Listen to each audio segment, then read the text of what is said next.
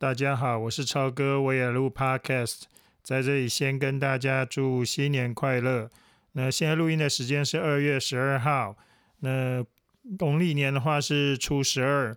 那基本上在我们以前的我们这个年纪的人想法里面，大概在十五之前都还在过年的期间，至少我爸是这么教我的。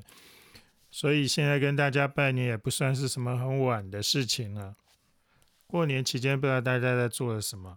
那我是刚好老婆大人想要更换一下房间的布置，所以我们做了一次乾坤大挪移，我们把房间跟书房的位置移动了。所以我这次录音的话，可能效果会不太一样。我不知道跟原来那个位置听起来会不会反射音啊，各种各式各样的比较多。那等一下剪辑的时候，我可以再仔细听看看。呃，如果大家觉得有什么不一样的话，也可以告诉我一下。我自己小时候过年最开心的，莫过于当然就是跟大人拿红包。那现在我已经是。五十几岁的中年人，当然是必须要准备一些红包给晚辈。那我我不知道大家是怎么包红包。我和老婆大人包红包的准则，当然是亲疏远近是一个考虑的因素。那但是更大的考量因素是那个小孩子的年纪。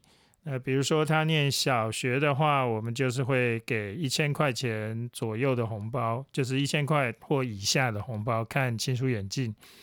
那国中的话，可能就两千。那当然，高中跟大学就会更差更多。然后另外一个，我们自己设定一个包红包的条件，就是他好歹得要来跟我拜年。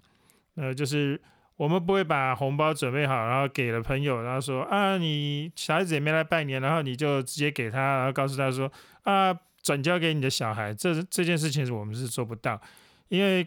这个是过年的一种，对我们来讲是一种，你说仪式吗？还是一种习俗？反正就是他没有来亲自跟我拜年的话，就是没有红包。我觉得这是这是我们自己的原则了。过年期间，我记得我看了一个 YouTube 频道在聊，说以前的过年跟现在的过年有什么不一样，这个年味有什么不一样？那。我想那个 YouTube 主持人大概在年纪是大概三十左三十岁左右上下，那跟我们这个五十来岁的又是不太一样。你想想看，我五十来岁的话，我的小时候就是大概要四十多年前的事情了。那那个时候家家户户这个采办年货、买菜这些东西是一定要的，因为其实印象里面开工。就是初五、初六才会开工，在那之前你很难很难找到有什么店家会开门。你想买菜也买不到，餐厅更是根本完全不用说了。所以在我小时候，其实我对过年有一个不太好的印象，就是那个吃会吃很久很久的剩菜。我们家也习惯在那个围炉的时候会煮一个一锅火锅。那那个火锅 常常要吃到年初五、年初六，一直在不停的加料，就那一锅水加水加料加水加料，然后大人也忙嘛，他大人也有他想要做的娱乐，就是打打麻将啊，干什么东西的话，他也不太花太多心思在做饭上面，那就是就是准备了一大堆火锅料，然后我们那个火锅就可以整整吃上将近一个礼拜。我也承认我有些歪嘴，我实在是很不喜欢吃隔夜的东西，隔夜菜我从来都不觉得那是什么好吃的东西。少数啦，就是比如说卤肉那些东西会比较没有差别的，那个我还我是还蛮接受，而且还其实还蛮喜欢。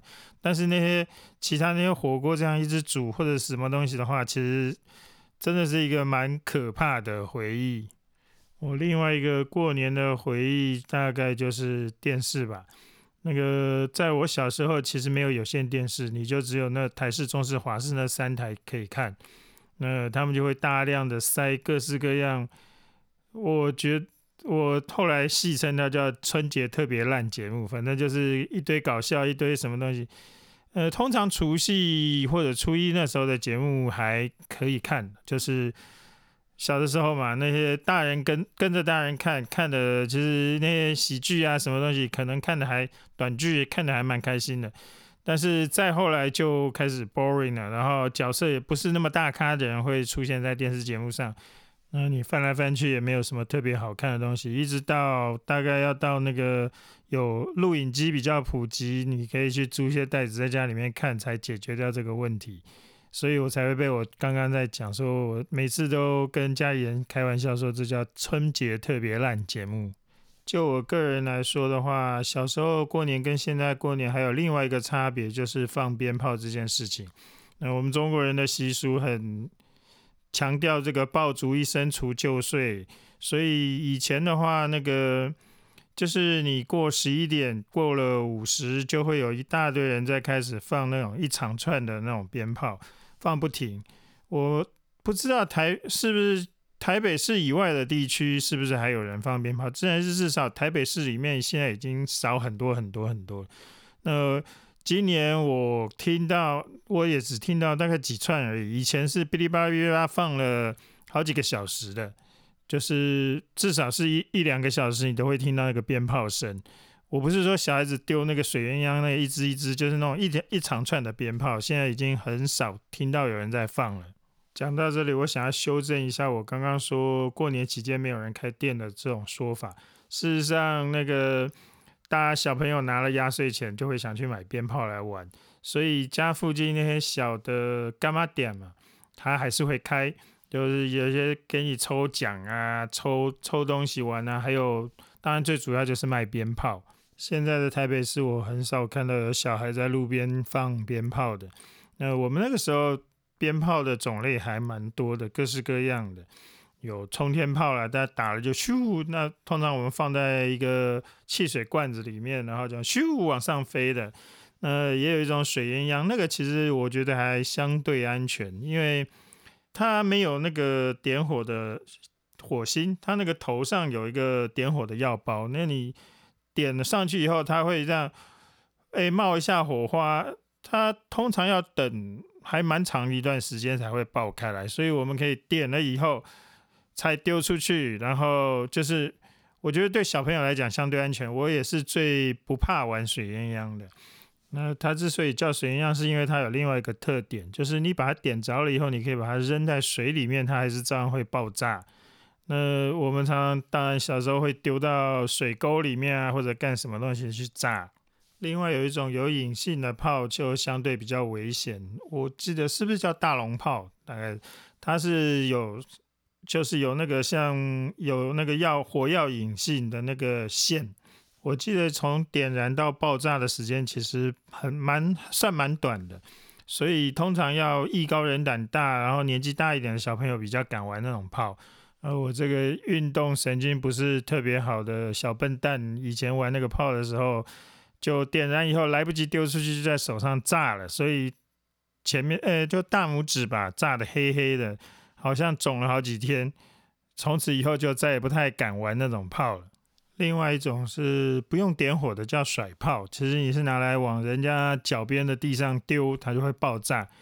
我我好像没有特别爱玩那个炮，因为那个好像要甩到某一个力量才会炸嘛。那我就说我不是 运动神经很好的人，所以玩那个炮常常丢了半天也没炸开来，自己挫折感比较重。当然了，我在这边讲炮讲的那么开心，那个时候的大人可是讨厌的要死啊！我妈就是非常讨厌鞭炮的人，那所以她其实看我玩鞭炮，她也不是很开心了。呃，他就是他觉得每次走在路上，那个过年不知道初几哦，都有常常会有小孩子、大人带着小孩子在路边放鞭炮。你在走在路上，你都很怕，动不动会棒一声、棒一声，常常你会被吓到的。另外，我觉得有点奇怪的是，我现在好像听不太到麻将的声音了。我记得小的时候，那个尤其是过年时间，大家喜欢打打麻将嘛。那，所以我走到大街小巷都听到搓麻将牌的声音，噼里咔啦、噼里咔啦、噼里咔啦的响。我不知道为什么最近这几年我好像很少在路上走到会听到麻将声，过年时间也没听到。不知道是现在大家的房子的这个隔音窗这个效果比较好，还是怎么样？反正以前走在路上也就到处听到麻将声。讲到这就想到我家里面，我爸是蛮喜欢打麻将的。所以当然过年期间干什么有空的时间，他就会想去打麻将。他倒不是不照顾家里人，他对我们也都很尽责。但是那个那个嗜好他就是戒不掉，就是爱打麻将。所以常常我小的时候，有的时候是就是过年的那一段假期，有很长的机会是被他带到朋友家，然后就放在那边，他就打他的麻将。那你想在牌桌上随便就是十几个小时。是很基本的时间，所以我常常就是被丢在人家家里面看电视，所以这对我来就是对我的童年是一个很蛮不是特别好的回忆。呃，所以我到现在我都是不打麻将，我也不学麻将。那老婆大人也是一个非常痛恨打麻将的人，所以我们还配的蛮刚好的，没有人会想去打麻将，没有人会因为这种事情而吵架。我想今天的闲聊就到此为止，那这一集就做到这样子，那我再找机会再录下一集的音吧。呃，谢谢大家收听，拜拜。